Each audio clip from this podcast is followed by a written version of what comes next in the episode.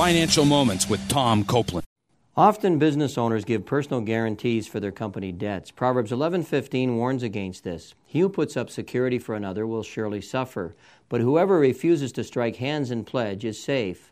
When the book of Proverbs was written, business deals were confirmed with a handshake, so to strike hands in pledge meant to shake hands confirming a pledge to pay a financial obligation.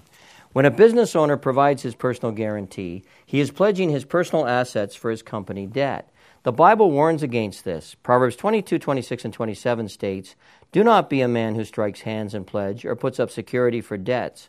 If you lack the means to pay, your very bed will be snatched from under you. Avoiding personal guarantees is a biblical principle, not a law. It is not a sin to provide personal guarantees for corporate debts, but God clearly discourages providing personal guarantees for your company's debts. To learn more, check out BibleFinance.org.